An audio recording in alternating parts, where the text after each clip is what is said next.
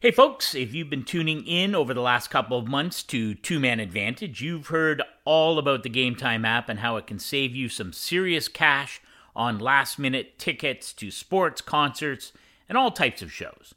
Well, the campaign is coming to a close, so we want to finish strong, and so do you when it comes to getting great tickets at a great price.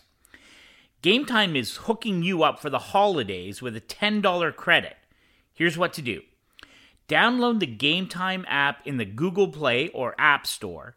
Click on the My Tickets section of the app, create an account, then under the billing section, redeem code The Athletic.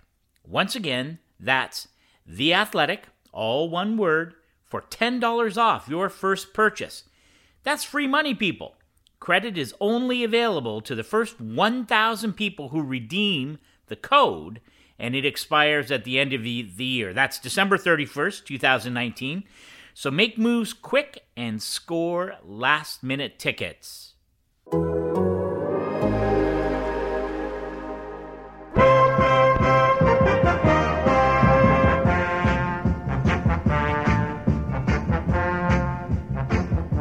Hey, everybody, it's Scott Burnside, Two Man Advantage. And if you've been listening to our podcasts over recent weeks, Pierre LeBrun and I have waxed poetic on the Winter Classic, and uh, neither Pierre nor myself will be in Dallas on January 1st at the Cotton Bowl, sadly, because it will be an epic event so happy for both those franchises, Nashville and the Dallas Stars, to be included in the uh, 2020 Winter Classic.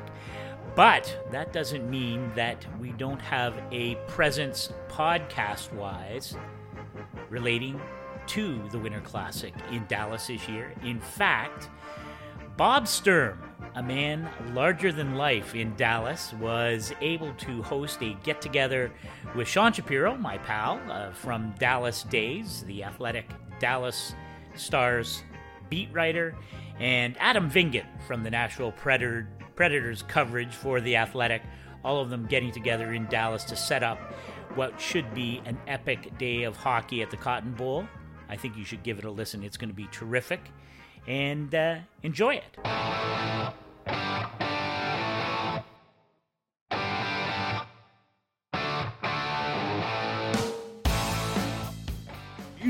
Radio with sort of formatics and things I'm supposed to say, so I really don't know even what we're calling this, but this sort of a uh, Winter Classic panel. There.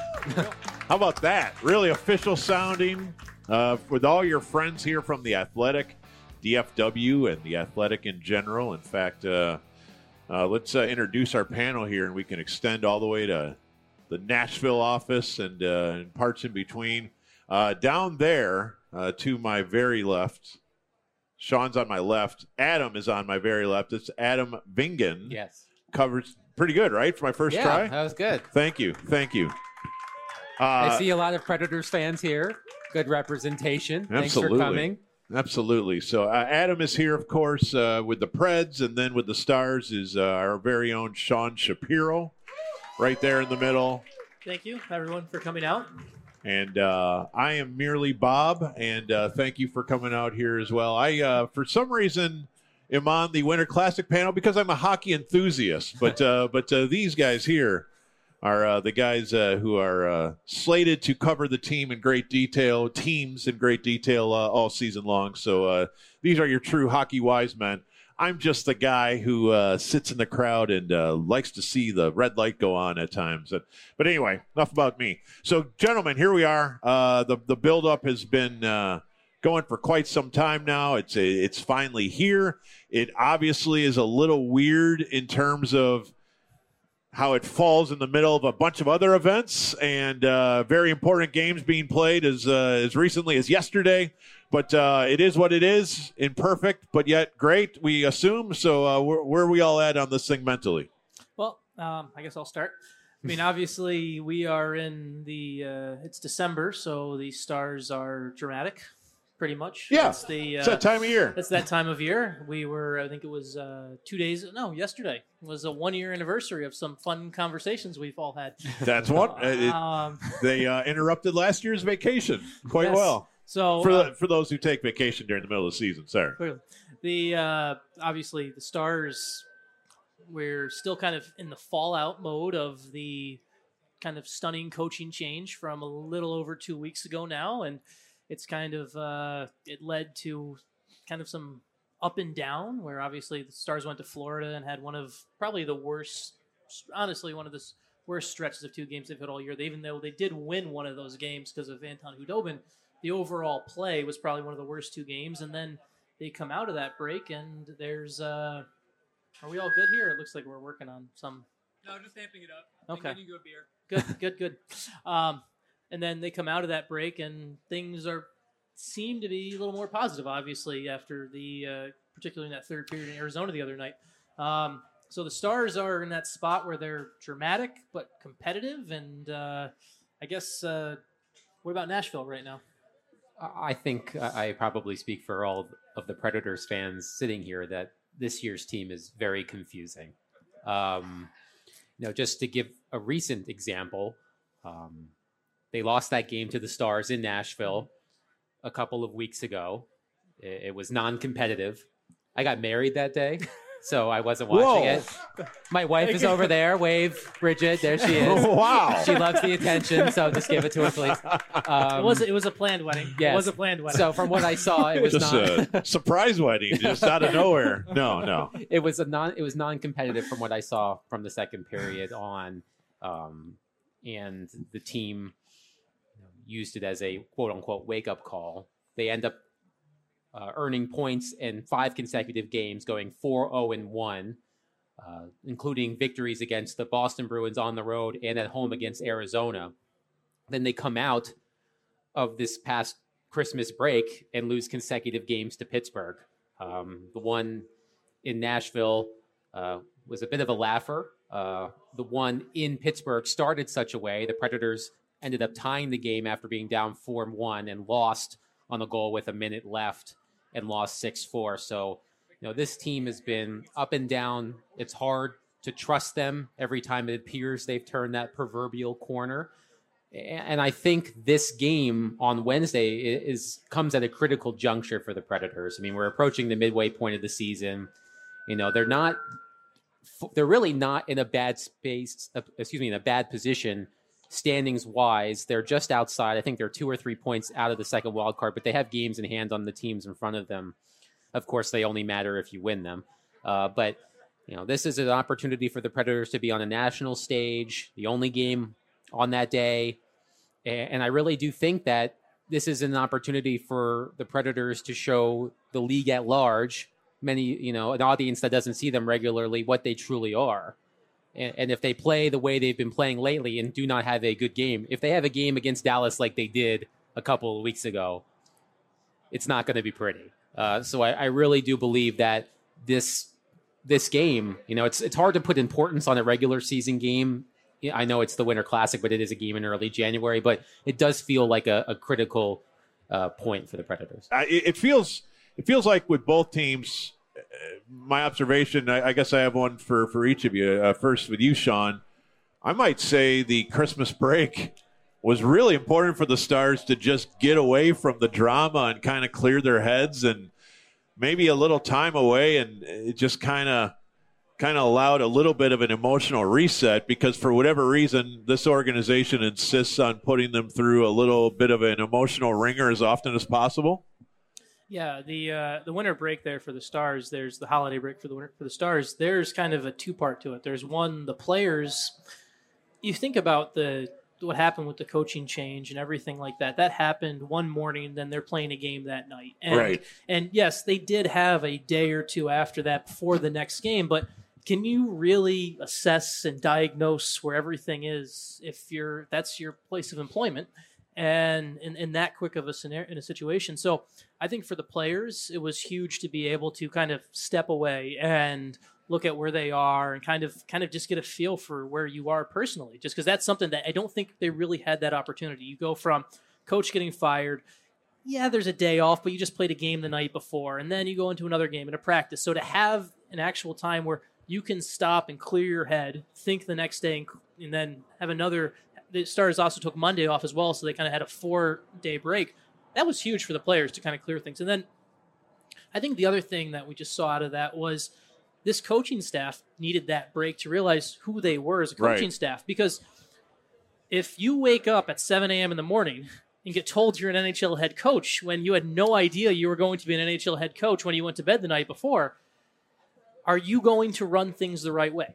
And coming out, you can make the strong case the Stars didn't run things the right way before the Christmas break. They they switched things up. They had Rick Bowness went from running the defense to running the forwards. He's still running the forwards, but now after he kind of took that holiday break as a chance to look and say, okay, I need to stay involved with this penalty kill. When I was running this penalty kill, it was one of the best in the NHL. So I need to go back to run that meeting. John Stevens had run the pre-scout for the entire season. Why did we have him stop running the pre-scout just because he's now calling who comes in and out on defense? So the fact the coaching staff was able to kind of use that break to kind of sit back and say, okay, we need to look at what worked and what didn't because we've been running 100 miles a minute since uh, since the firing. We can finally kind of acknowledge what works and what doesn't. I think that was huge for the coaching staff and the uh, whether they won the two games coming out of the break. They're obviously in a position where they have a chance to really make up for those kind of those struggles right after the coaching change and that break it was it was needed for the stars and came at a perfect time like Yeah, it, it's if nothing else, they're getting good at dealing with crisis is crises. Whatever the plural for crisis is, Crises. is crisis is, I believe. Uh, So, so Adam, uh, you know, obviously, I'm doing this a little more from afar, going thinking back to the last year in the playoff series between these two teams that kind of set the table for this, but but also just knowing what Nashville is as a organization and how they've it, it, it feels like their life cycle. I don't want to say it's it's it's in any way nearing its conclusion, but you do get to a point where with a coach and with a bunch of uh, uh, iterations of a team's evolution, you get to a point where like, are we out? Are we are we running out of answers? And, and in particular, the thought would be uh, trying to enhance the forward scoring load, of course, and then you still look and it's it's still defensemen leading the the way, and, and, and now adding Duchene, and of course, there's been a number of cases of that over the years.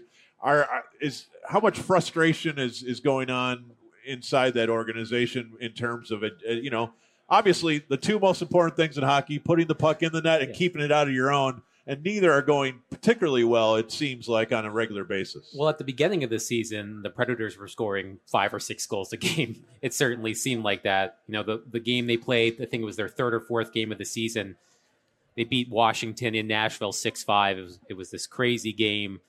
You know, from a goals per game standpoint, they're still one of the best teams in the league, but, you know, they're certainly outperforming expectations if you look at the fancy stats, as I like to call them. But, you know, one, the, the, the, the prime, one of the primary issues, and there are a few, but uh, perhaps the, the, the most surprising this season is how bad the goaltending has been. Right. Because the goaltending goaltending is the great equalizer. I mean, you look at the Winnipeg Jets, for example. You know, for all intents and purposes, that team should not be. where are they? Third place in the Central yeah, they- Division they right now. be in that spot right Connor now. Hellebuyck Yeah. is playing himself into a Vezina Trophy. He's basically carrying them into a playoff spot. Now, Pekka Rinne has done that many times That's in right. his NHL career, but you know, I've written about it twice in the past week. You know, by all intents and purposes, their tandem is one of the worst in the NHL by multiple measures. Very surprising. It is very surprising. And that isn't to say that it's all on them. Of course, mistakes happen. The team in front of them might make a mistake, but this, those momentum shifting saves, the cleaning up the messes, that hasn't happened as much this year. And, and I think that's where part of the reason why you see the Predators where they are. And you're right. They made the decision this summer to basically swap PK Subban for Matt Duchene because Right. they knew they needed help up front. And you know, Roman Josi is having an incredible season, and he leads the team in points. I, I don't believe they have a forward who has 30 points. Um, and Not that the Stars have tons. I mean, No, but forwards might- are supposed to score goals. forwards are supposed to score goals and this team has been relatively healthy. I think in terms of man games lost, they're one of the healthiest teams in the league this year. I mean, they just missed Viktor Arvidsson for a month, but other than that, you know, Forsberg missed a couple weeks, Granlund missed a couple games, but you know, it's really hard to put your finger on why this team is the way it is. And the easy answer most of the time among fans when things aren't going well is to look at the coaching staff. Yeah. And, and I do believe that, you know, last year when the Predators made a decision, not that it was not a surprising decision at all, to retain their entire coaching staff, there was certainly some pressure put on them externally to show that they, you know, belong to, you know, they they were they earned the right to come back. And I think what you're seeing right now is perhaps a breach of that trust from the fan base. Um, I, I think a lot of people, and maybe I'm speaking for some of the people in here, are not happy with Peter Laviolette right now. Um, and I'm not an X's and O's guy, so I can't break down every little thing that's happening. But something about this team, particularly on offense, seems stale to me just Uh-huh. by watching it. And you know, their defensive play has been really good this year. I mean, the goalies, as I mentioned, have not been playing up to that. But in terms of preventing quality, they're one of the best teams in the league. So, it is, like I said, it's a very confusing team. And you mentioned, you know, the idea of a life cycle, a window, championship Yeah. window, so to speak. and they've done a ton of winning. They've Yeah. done a ton of winning in the last couple of years, but you know, Pekka Rinne is 37. His contract expires at the end of next season. He'll be 39 at that point. Um, they have a lot of money and a lot of years tied up into players who are exiting their primes. A lot of players in their late 20s, entering 30.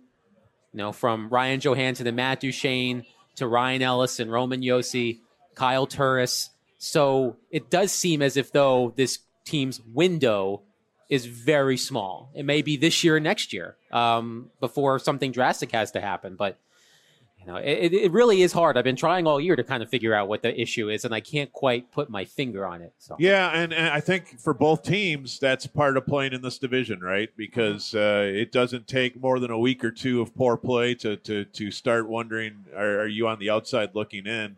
And when you figure St. Louis and Colorado, uh, you know, now you feel like these two teams might be playing for a playoff spot against each other in many Yeah. respects. I mean, it's it's it's a we said this, uh, you know, it feels like a decade ago talking about the impossibilities of this division with you know Chicago on top, and they're always going to be you know now it's it's flipped, but it's still the same problem. There are too many good teams in the same division to give you any sense of comfort at the thirty or forty or fifty game mark.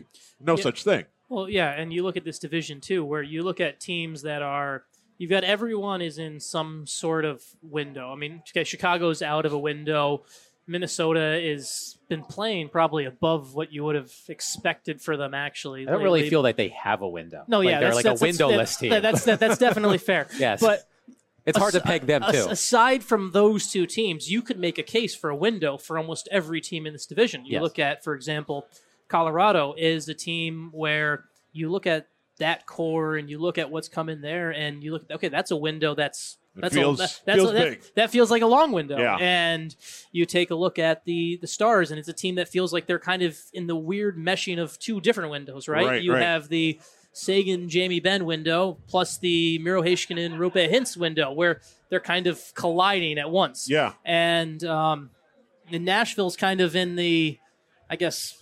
I don't even. you- I- You'd be the best to define what It's- that it- window is. it's but it- it's, it's interesting that you mentioned you know the Jamie Benn Tyler Seguin Yeah. window and the and the Hintz Heiskanen window because the Predators don't really have that. Like, I mean, maybe it's the Filip Forsberg, Viktor Arvidsson window, but they're still in their mid mid to you know late twenties. Like But- they, there's not that Yeah. you know younger That next teenage wave. Yeah. 20 21 year old on the team that's going to lead the charge. I mean, Well, we really don't know what to do with it here. Right. I mean, it, it, it was about 20 years between having young, promising 20 and 21 year olds, and now there's three of them. Yeah. You know, which is it's Yeah, as well, big a surprise to us as our, our, our colleague James Mirtle does a story every year where he looks at the you know the biographical data of every team, and Mm-hmm. according to his data, and I ended up writing more about it a few months ago. The Predators are the oldest team in the league by average age, and if I'm remembering this correctly, they only have one player at that time, at least on the opening night roster, they had one player under the age of 24 Wow. on the roster. No Juuse, kidding. Juuse Saros is 24.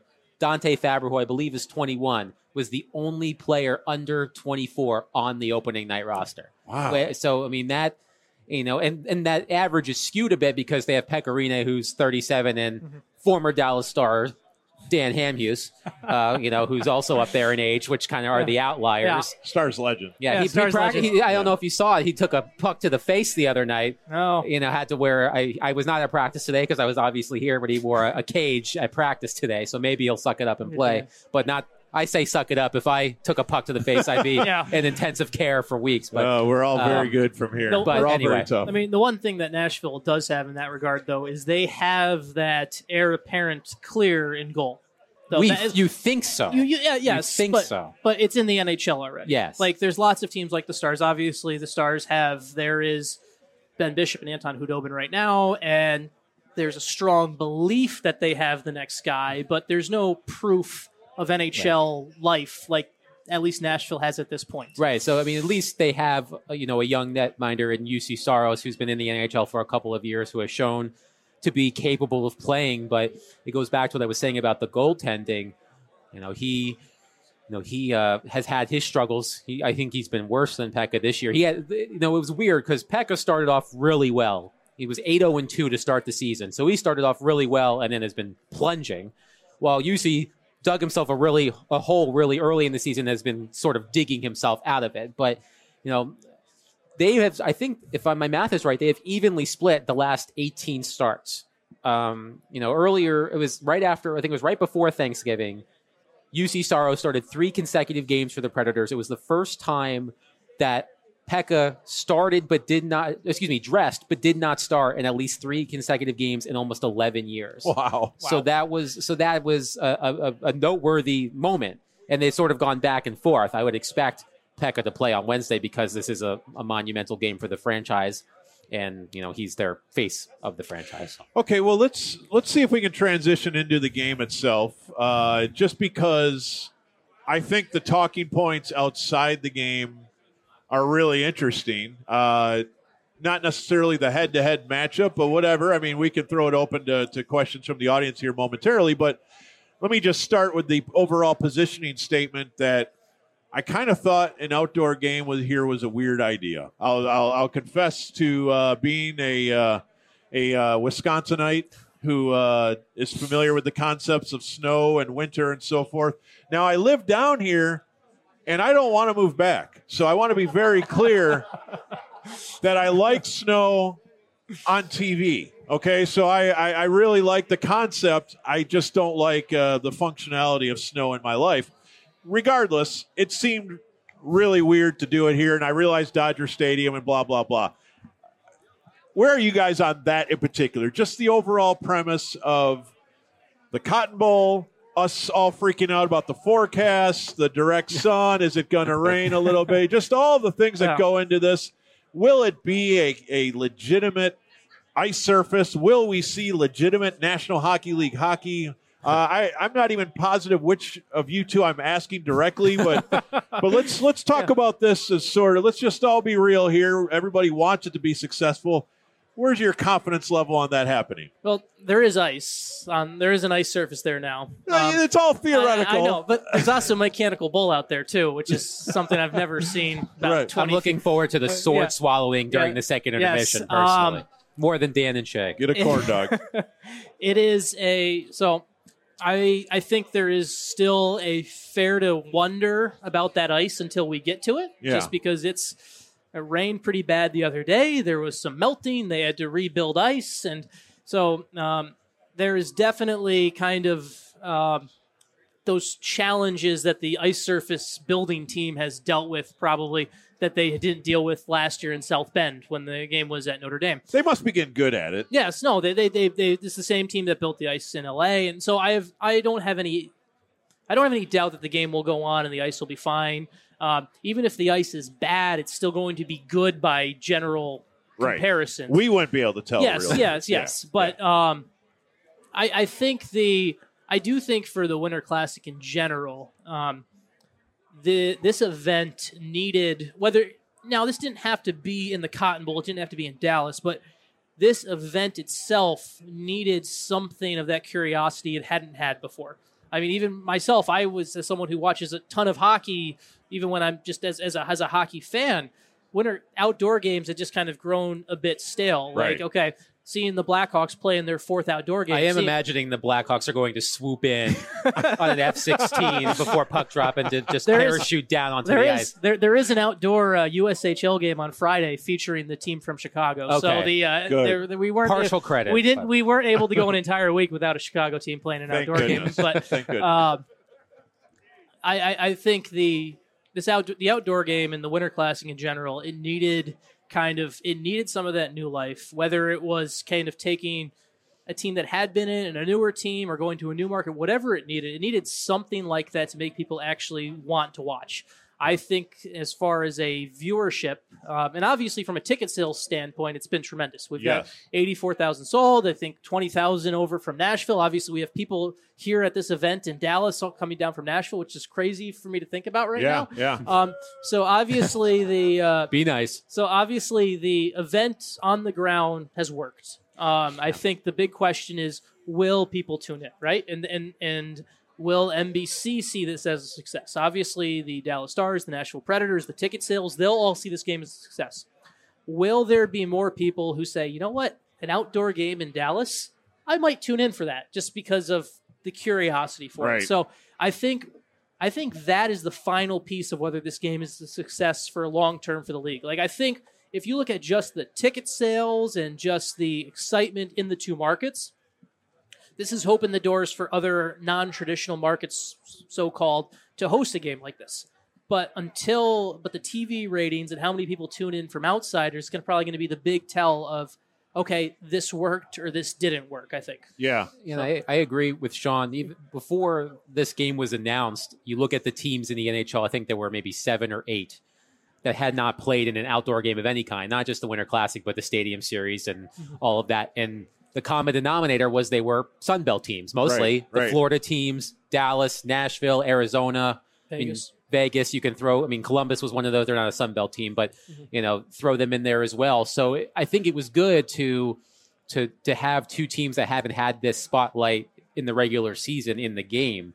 Um, you know, Sean certainly uh, drew the ire of Maple Leafs fans because everything has to be about Toronto in the NHL. Uh, when you tweeted out that Yes. the NHL expects more fans from Nashville visiting than any other Winter Classic, and then the Leafs fans jumped in about the game in Ann Arbor.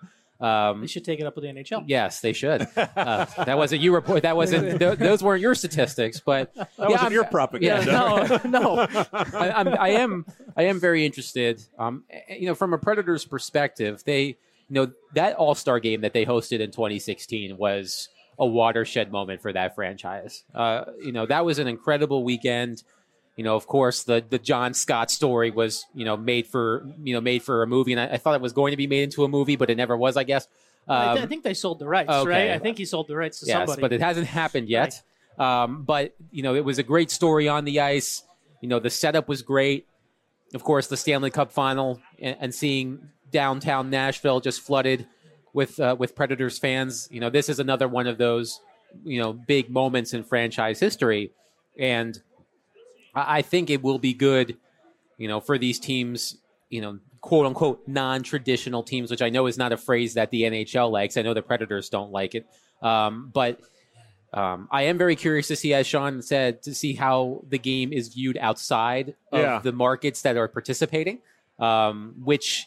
You know, you can always count on certain cities to be tops in the ratings, like Buffalo, for example, or Pittsburgh, or what have you. But I'm curious to see where the the you know the highest ratings are per city, as well as just an overall number, because I do think you know, if this game is successful, it will open the door for those teams I mentioned that have not played in these games. And if it doesn't, we're going to be uh, condemned to Chicago Boston Winter Classics for eternity because right. they know that Yeah. it sells. It That's sells. right. So Yeah, it's it's interesting. I'm not sure. Maybe you can kind of speak to this. Yeah. It's because it, it kind of it's one of those interesting things where it takes big moments to get more big moments. yes. Right. Where this is the big for Dallas and Nashville. This is the big moment that I don't think Tampa will ever host an outdoor game. But if Tampa was ever going to get be a part of a game, they need this game to be a success. Yes. You have Vegas and even with all the success they've had indoors, they probably are rooting for the Stars to have the success for this. For the- Vegas and Nashville seem like the two obvious Yes. next next southern potent, yes, markets, yeah, right? My very- hope was that yeah. Nashville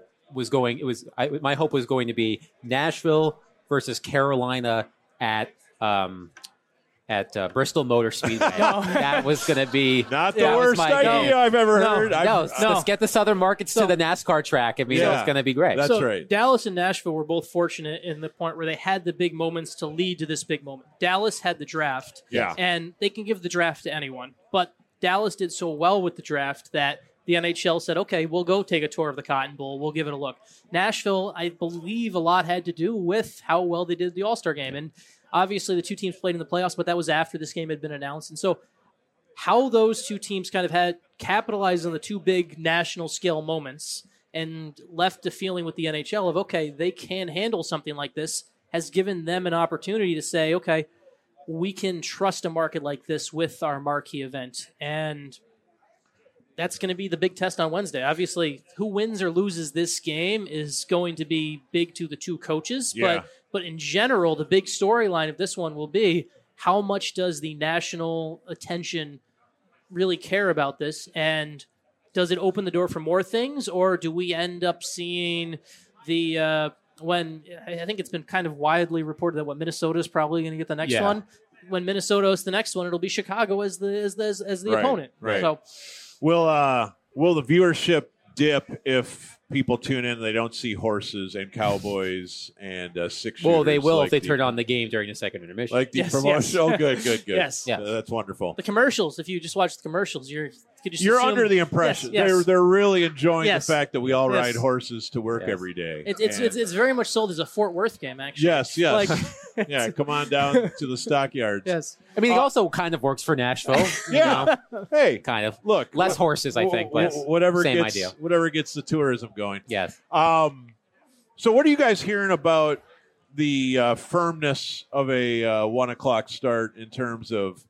That's always the plan. Is if weather is problematic, we can move this thing to when it uh, the temperature drops. Or do you, do you feel like uh, there, there's not a massive concern on that front? Or are you checking your uh, weather app as we speak? I'm checking something else, so Okay. Sean can go first. Okay, okay, very good. Something very good. related to the Yes. conversation. Okay, I good, just good. wanted to check. No, no. I mean, I, I kind of look at the. I do feel like they're obviously going to try and do everything in their power to get everything to that scheduled start at one o'clock. Um, one thing that was interesting the other day was we were the other day with the visiting with the NHL people who are running the ice. They brought up the fact where I think it was whatever year Washington did Washington Chicago play? That's exactly what Yes, I was yes, looking yes. up because I was at that. Winter Classic. It was the, uh, 2015 Yes, at the- Nationals yeah. Park. So the year Washington and Chicago played, Sun glare. Yes, they actually went to both the two captains of the team and said, "Are you guys okay with this game starting at one o'clock?" And it was uh, Toews and Ovechkin both said, "Okay, we're we're good to go." Obviously, I'm sure they conferred with their teams and everything like that. So. I think, and I don't think, um, a, I don't think Jamie Benn is someone who's going to argue with the start time for Right. a game. I mean, you can tell me better from a Uh, I Nashville don't side think Roman Josi and so I think if if this got to the point where it was put into the players' hands, this game starts at one, and I think there's going to be a huge. If as long as it's not raining, I think this game starts at one, um, Yeah. uh, unless there's an extreme sun glare. But based off, you look at it's supposed to be overca- somewhat Yeah. overcast, which is the and- perfect weather Yeah. for Right. a Winter Classic. Is So, overcast. I think I think ideally we're looking at hopefully, knock on wood, the best case scenario is maybe it gets to the point where the teams have to switch sides in the third period just for a slight fairness factor. But other than that, I would like to think we're looking at a start time of one o'clock that makes sense. Now I'm maybe I'm just being overly optimistic, but that's my thoughts on it. The other thing I wanted to ask uh, why we're doing stream of consciousness about the uh, just the the way the game is is happening and the way it came to pass. Someone I've, I've been asked a few times. That means you've been asked five million times. How did uh, how did they keep Jerry Jones out of the mix here with the, with the Death Star? Because let me So- be let me be clear. Playing it indoors makes no sense, and I know you can open the roof, but that place, even fully open, is still feels indoors to me. But at the same time, uh, I would imagine the NHL would have been super excited to. I don't know. Talk, I- I- talk, I- talk me through it. I actually know this story. Please do. Please do. So before the Winter Classic ever became something the Dallas, the Stars were looking at.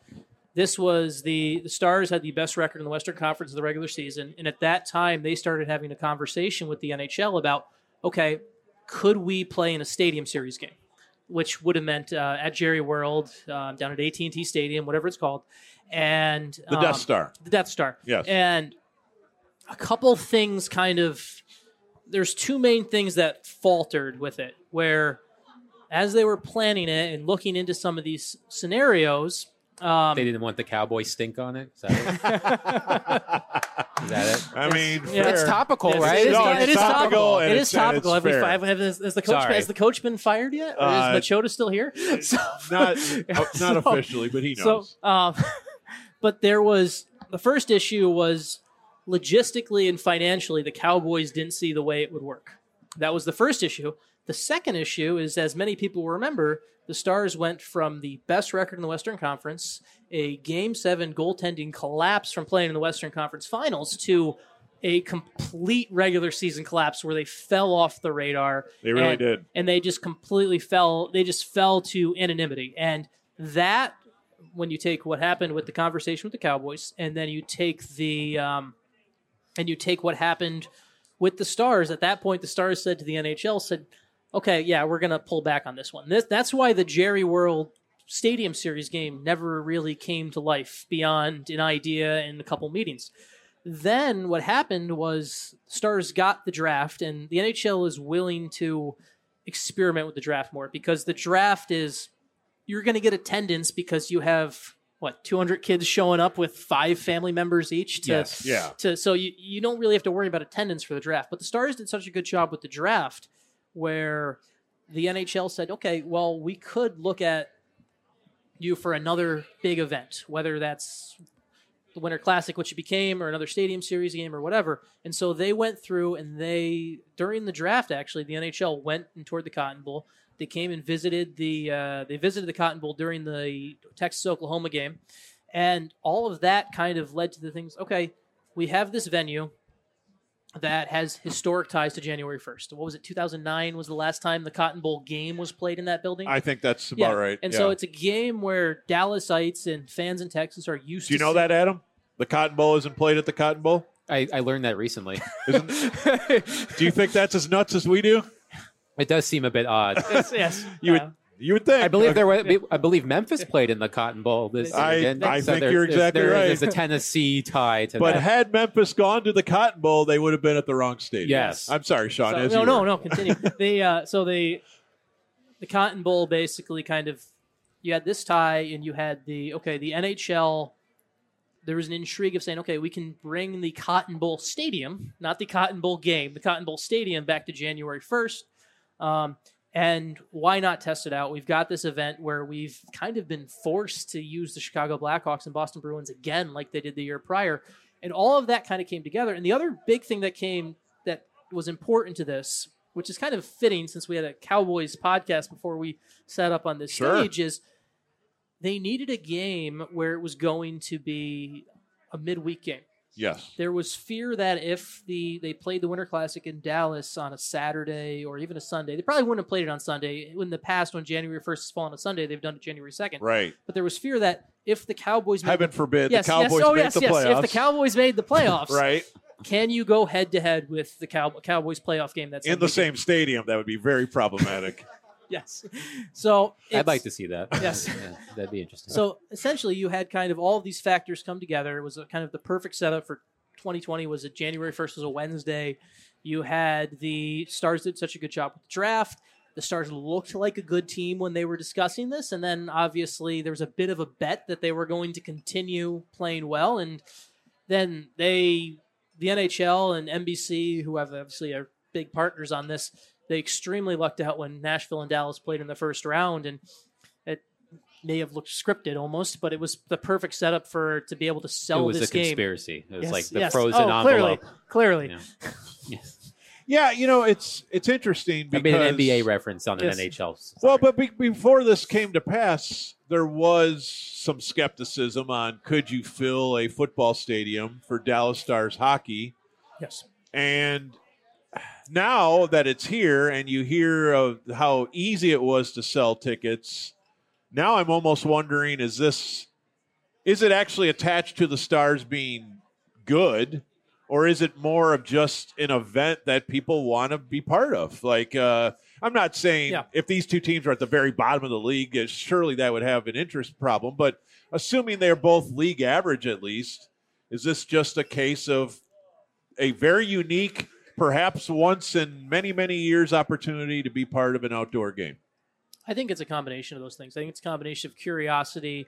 Um, I, I don't think curiosity sells 84,000 tickets. No. No, but I, I do think that they're so. I think What was their original target? they were originally hoping to sell around 70. Okay. So they've they've kind of sailed over that by 14,000. So the fact I think curiosity only has so much of an impact. The fact that you have a Nashville fan base, and I think the Nashville fan base does deserve a ton of credit for that traveling Totally. uh, proximity. Obviously, twenty thousand tickets is not that's nothing to sneeze at. And then you also have the kind of Dallas of as as the event city where you have people. I think you're going to have. So if we say I'm trying to do quick math in my head right now, but so say we have sixty four thousand people that are Stars fans, quote unquote, who bought tickets. Probably of those sixty four thousand, probably about twenty percent of them are people who aren't hockey fans at all, but said, you know what, this is That's what I was yeah, wondering. yeah, like this is something that I want to see. Sports fan Yeah. in this area, just I'm going to a hockey game. Yeah. Yeah. So It just happens to be outside and Mhm. in this football stadium. yes. Yeah. Yeah. Yeah, you know, and I, I I assume maybe this is crazy, but I assume some people will be making their NHL debut uh, as Yeah. fans. I, I- I- you know, I, I don't know. That wouldn't surprise me at all. I- at No. least at least we could put something to rest, and I'm sure you guys might hear this to a certain extent in Nashville, Adam. But for years and years and years, and I I got to the city in '98, and so I'm old, but um. But but just to just to uh, go back to then, people who didn't care for hockey would often say that there are twenty thousand hockey fans in the city, and they're the ones who go to the Yeah. games, and, and and anybody not at the game isn't really following hockey, and you know it's it's it's football, big brothering hockey, and you know Yeah. that sort of thing. But I think this does suggest their footprint is much bigger than the cynics would suggest. But I guess we already already knew that. I mean, I've been I've been in Nashville for close to five five years now, and you know, in terms of professional sports, you know, the Predators are the most popular team in the city. In, in terms of the in terms of the visibility, I mean, you see the number of people sitting here with P- Predators paraphernalia on. You don't see that with the Titans. You know, they they you know they're in the playoffs. They're playing the Patriots next week. A lot of people will watch it, but you don't. There's not the same, you know, community Yeah, feel, for lack of a better term, the same sense of community that you feel with the Predators fan base, and it, it has it has grown exponentially over the past few years as the team has been successful. Um, you know, of course, you know I would venture to say the most popular sports team, and people can shout out if I'm wrong. The most popular sports team, collegiate or professionally, in Nashville is the University of Tennessee football team. So Vanderbilt deserves some love too, um, but let's uh, not get crazy though. Vanderbilt deserves some love too. Uh, But um, and you know, you know, college football in general, the SEC, is very popular. yeah, Um, but you know, in terms of you know driving around town, you know, seeing people wearing you know merchandise, you know, out and about in the grocery store, restaurants and bars with flags and banners. You definitely see more of the Predators than you do of the Titans. So I, I think the I think the Predators for me, the like their story and the way that the city has embraced them so much, and just the the arena scene and just everything about it, I, I, I think it's a it's it's a real credit. I mean, it, it, it's it's very impressive. Uh, I I've been. I, I'm sure you've Yeah. uh, been to every arena. I've I've been to I think 26 NHL venues. I've never been to Nashville, and I feel like I have to get there because it looks it looks unreal. I, I can't believe I screwed up last year with the draft and the playoffs, kind of being there the same week. uh, but uh, but but but I'm bad at that. But uh, the draft, the NFL draft, like speaking of events that that was people too. people watch to see if you know. I know it wasn't a Predators event, but the NFL draft was a smashing success in town as well in terms of the number of people who traveled to watch people's names get called. No doubt. You know, Yes. No, trust me. You know. attending the draft it, the the thrill is lost on me. Yes. Yes. It is the calling of names, but uh, people want to party. Yeah, I mean, You they, they shut down downtown. I mean, the It looked streets were packed. They, They- did a really they- great they- job. Didn't they upset a lot of bachelorette parties? They did. Like, I, I you know, there's a famous news clip. I think, I mean, I have to imagine it was not staged, but there's a famous news clip of of a uh, of a local news of a batch of two bachelorettes who were in town who did not realize that they had planned their bachelorette party for the same weekend as the NFL draft, and they were very upset about it. That's great. They're like, I didn't know what the NFL draft was. You know, I had to call my husband or something, and he told me that it was the NFL. The NFL draft was in town. They also set, uh, they also uh, upset a lot of environmentalists because they had to take they had to rip up some uh, cherry blossom trees downtown Aw, to build the uh, staging uh, for the for the NFL draft. But you know, uh, you know, Nashville has shown, you know, from in, in multiple avenues, it is an entertainment town as well. That they can, you know, both in sports and music, obviously, that they can host these things. And I'm, I'm sure the Predators would be in line to host an outdoor game. You know, it would have to be logistically a stadium series game because they have the Music City Bowl, which was played today, I believe, in Nissan Stadium where the Titans play. So it would not work logistically to build an ice rink there.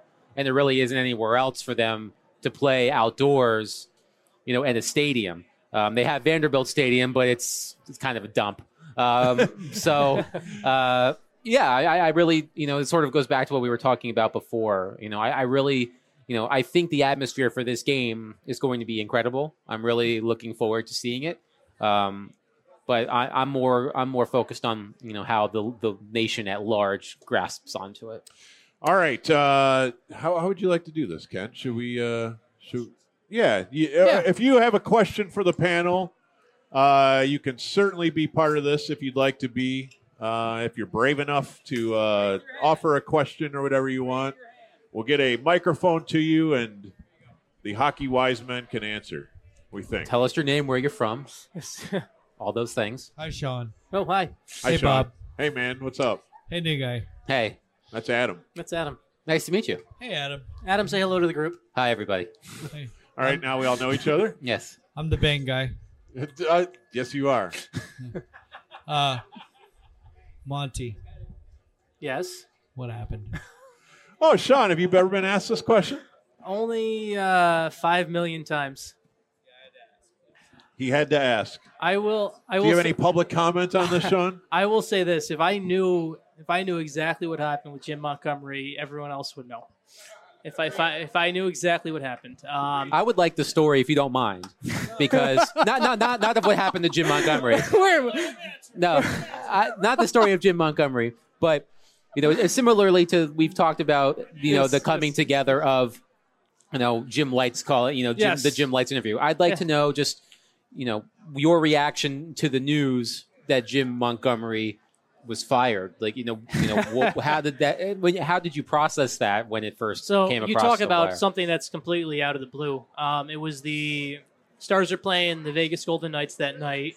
I'm actually taking the train downtown at that point. I'm taking the Dart, um, and about I believe the press release came out at 9:30, and I got a text. I got a couple texts at like 9:29, 9:28. of literally like, right before. of like, wow, something is crazy is about to happen, and they uh, just completely out of the blue um, with Jim Montgomery. Kind of the most, kind of the weirdest thing about the Jim Montgomery firing because we're in this stage right now where multiple NHL coaches have been fired this season, right? yes. Mike Babcock, Bill Peters, things like that. Where For weird reasons. Yes, Yeah. yes, and obviously the Babcock firing was not for weird off ice reasons, but then weird off ice things That's kind of Happened. arose later. Yeah. But with those other firings, there was this kind of cloud that people had to were kind of fighting through. With Babcock, it was had he lost the room, had he uh, whatever it was, he needed to go.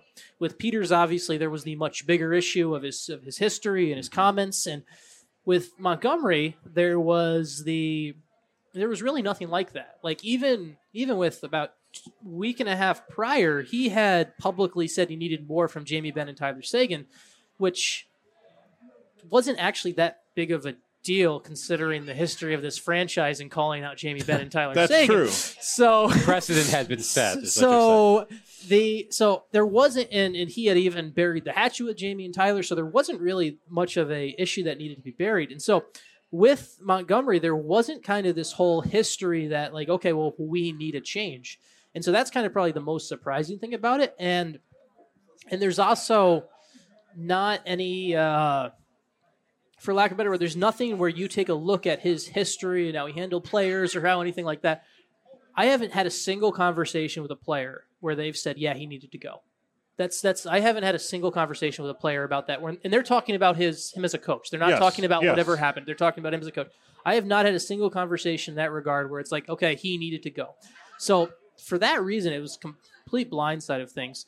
Um, the other thing, just kind of about this, that just is the most fascinating about this, and I'm sure it'll come out eventually because at some point, Jim Montgomery is going to want to coach hockey again. And if Jim Montgomery is going to coach in the NHL or college or wherever it is, he is going to have to address what happened. And whether that is whether he gives the full details or a snippet or whatever it is, at some point that's going to have to come out and he's going to have to address it and then that's when he can start to rehabilitate his image or whatever he needs to do. And so until that happens, I don't think it's going to come out because there is the amount of people in the past two weeks that have told me they have a friend of a cousin of a sister who told they know something who happened. I've heard sixty thousand stories. Yeah. I like it's been it's it's been I could I could there's But, it's a I crazy mean- amount. Like it's It's hardly surprising, though, Yes. right? Oh, correct. because because everybody does want to know, if only if only to kind of Yeah. feel like the stars Yeah. didn't do something Yeah. dumb themselves by by dismissing a coach I- that uh, people genuinely like. I, I do think this. I do think this is the one of the biggest factors. Um, whatever, whatever you think about the moral code that was obviously Jim Nill is someone who tries to hold himself to a higher moral code. A higher moral code, though, does not align with what a HR and legal department require. So for for an HR and legal department to get this on a Monday night and then by Tuesday by 7 a.m. to say we are going to terminate a contract with cause yeah, clearly something happened that cannot be that was that was that type that was it was that bad Uh, and, it, and and, it yeah. can't be hearsay. it can't be hearsay it's It- got to be something It's so, got to be yeah. a, a, So it's- lead pipe uh, cinch. yes so it's i it, it's one of those things where if i knew what happened and i had 100% fact on what happened i would have written it and that's kind of the most frustrating thing about all of this because i get asked it all the time but are you, are we surprised that Jim Montgomery hasn't surfaced to speak on his own behalf at this point yet? Or I I think Jim Montgomery speaking right now wouldn't do him the best.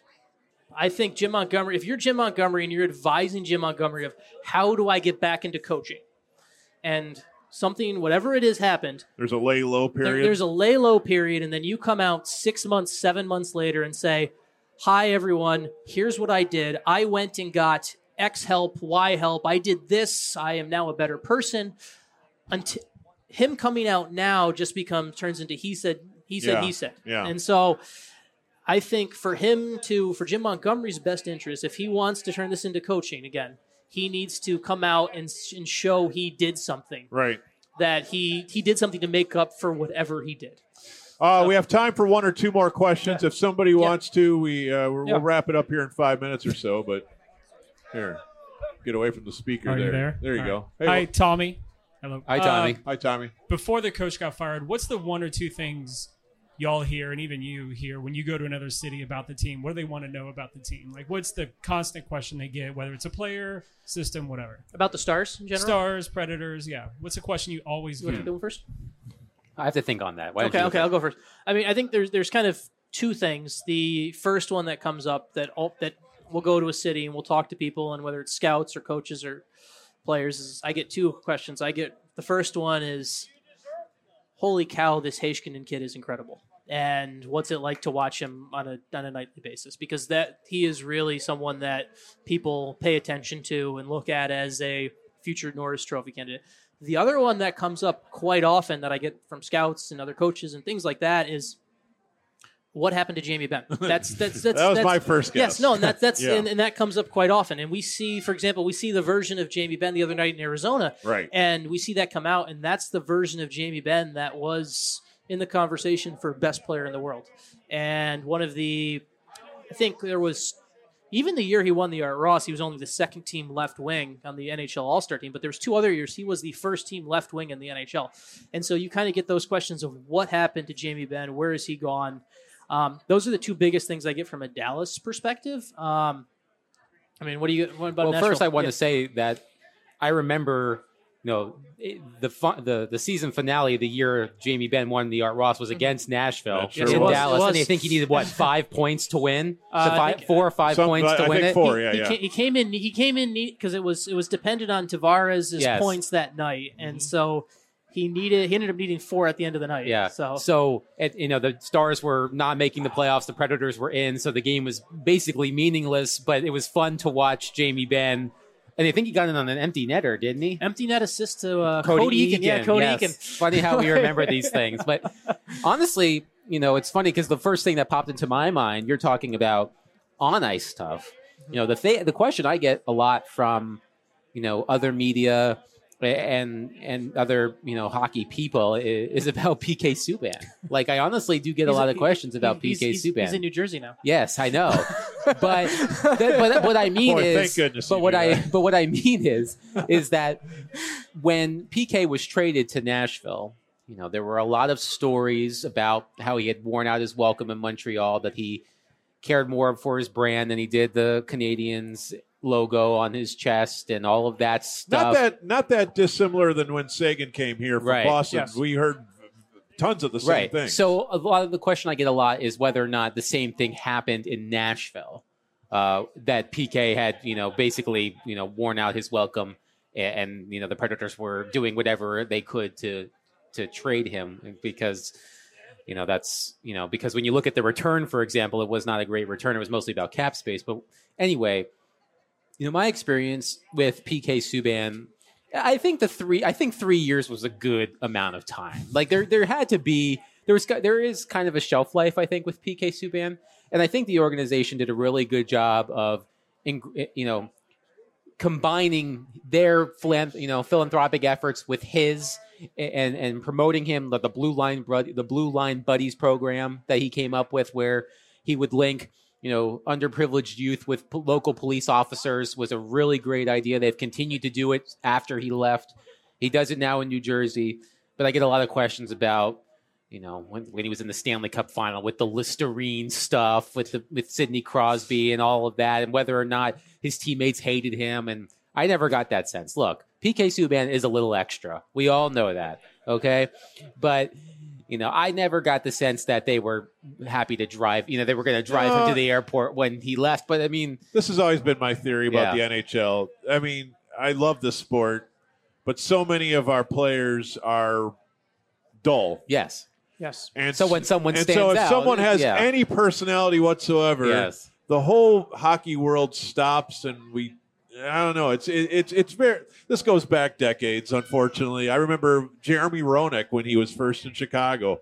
People could not handle a guy actually saying something that might be interesting, and and you know, so they would the, the freak out factor. And I see Seguin and and, and, and Subban uh, on, on on somewhat similar levels, and and I know they're not exactly the same, but they are two guys that don't mind coloring outside the lines a little bit, you know. And I, I just I just hate how the hockey world has to freak out about that so much because if you equate it to football or basketball, they're both walks in the park. I mean, there's Well, nothing to it. They're, they're, two, they're two guys, both Seguin and Subban, actually. They're both two guys that handle themselves and market themselves like NBA players. Yeah. If, if, if you look at it by comparison, Tyler Seguin has his own brand. He has his own logo. You can buy a Tyler Seguin branded hat. That is not common for the NHL. Can you buy a PK Subban Yes. branded hat? Okay, yes, Yes, I'm sure can. you can. I bet But- you can. I'm gonna go out on a Yes, You might be Yes, able it- to buy a PK Subban branded engagement ring here in a minute. You know, I'm, fantastic too. I'm sure you saw the news I that did, Lindsey yes, Vonn. yes, yes, yes, we did. Absolutely. Anyway, so No, it's a it's it's a really interesting, uh, real interesting scene to see what uh, you're asked out of town. Do we have one more? Does anybody want to, how about a Nashville question? Yes. Mr. Ted? Who's got got a Nashville? Please. We question? got, we got someone right over here. Oh, there's Mr. Ted. Mr. Ted. Oh yeah. So you're not allowed to make an appearance, at him without mentioning Eeli Tolvanen. Yes. Um, is he ever coming up from Milwaukee? That is actually a question I get. All right. Go bit- that actually ties well to the previous question. I do get a lot of questions about Eeli Tolvanen. I get questions about Eeli Tolvanen. You do. Yeah, I get I get questions about whether the Stars should have drafted Jake Oettinger or Eeli Tolvanen. It's- so it's you know, it's you know, it's it is very interesting. Um, you know, the Predators have not had the you know for as well as they've drafted and developed defensemen, they have not had the same luck drafting and developing forwards. Yeah. Um, and you know, Eeli Tolvanen, man, that kid had a hype train attached to him when he came over, and for good reason. I mean, he he was you know set rookie records in the KHL. He played well at the Olympics. He was fine. He was fine at the World Juniors. Um, We can't relate. but uh, you know, I, I think I think, and the organization I think believes this as well that you know those expectations sort of set him up to fail just because they were so high that there was really no way that he could realistically meet them.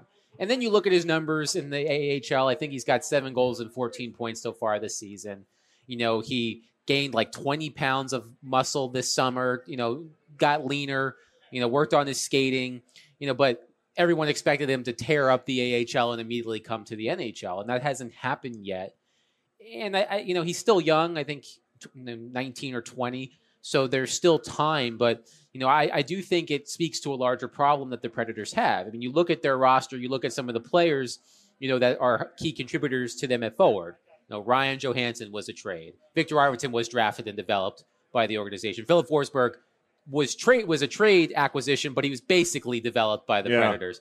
Um, you know, you look, you know, Matt Duchene was a trade acquisition. I mean, you look at some of the other players. I mean, Colton Sissons was was drafted and developed. Austin Watson, um, you know, but they haven't really had too many star forwards that they drafted and they developed. And I, I- you know, it is worth diving into. Um, and you wonder if Eeli told, you know, I think the perfect example is Kevin Fiala. You know, Kevin Fiala was a, you know, top 10 or 11 draft pick, all the potential in the world, could not put it together. And was that a product of him or is that a product of the predator way the Predators develop forwards? You know, he's been a solid forward for Minnesota. Right. Um, you know, does so does that speak to a problem that the Predators have? Is Eeli Tolvanen slated to be the next Kevin Fiala, or is he going to be more like Viktor Arvidsson and Filip Forsberg one day? But you know, I'm actually planning. Uh, a tri- I'm actually going to Milwaukee next week, so I'm sure I will talk Lucky. to Eeli then. Yes, Milwaukee in January. It's the perfect place to be. Say hello to Uh, my good friend Karl Taylor. Yes. So,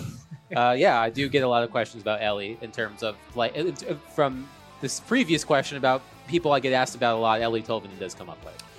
Well, we are getting the wrap it up, gentlemen. So we uh, certainly appreciate uh, you guys being part of this, and we certainly appreciate all of you for coming out Yes, here thanks for coming, So Yes, thank everybody. you. Thank you so thank you much. to everyone. Round of applause. We really to you. hope uh, you enjoy your Winter Classic experience, and uh, we hope you continue to enjoy the athletics. So, for uh, Adam and Sean, I'm Bob. Uh, thanks for uh, being part of this, and uh, enjoy the game. As promised, that was tremendous. Thanks again to Bob Sturm, Sean Shapiro, and Adam Vingan for helping us out on Two Man Advantage with a little bonus content as we bring in the end of 2019 and welcome 2020 from the Winter Classic in Dallas. And here's hoping to everyone that uh, you have a terrific and bountiful and safe 2020.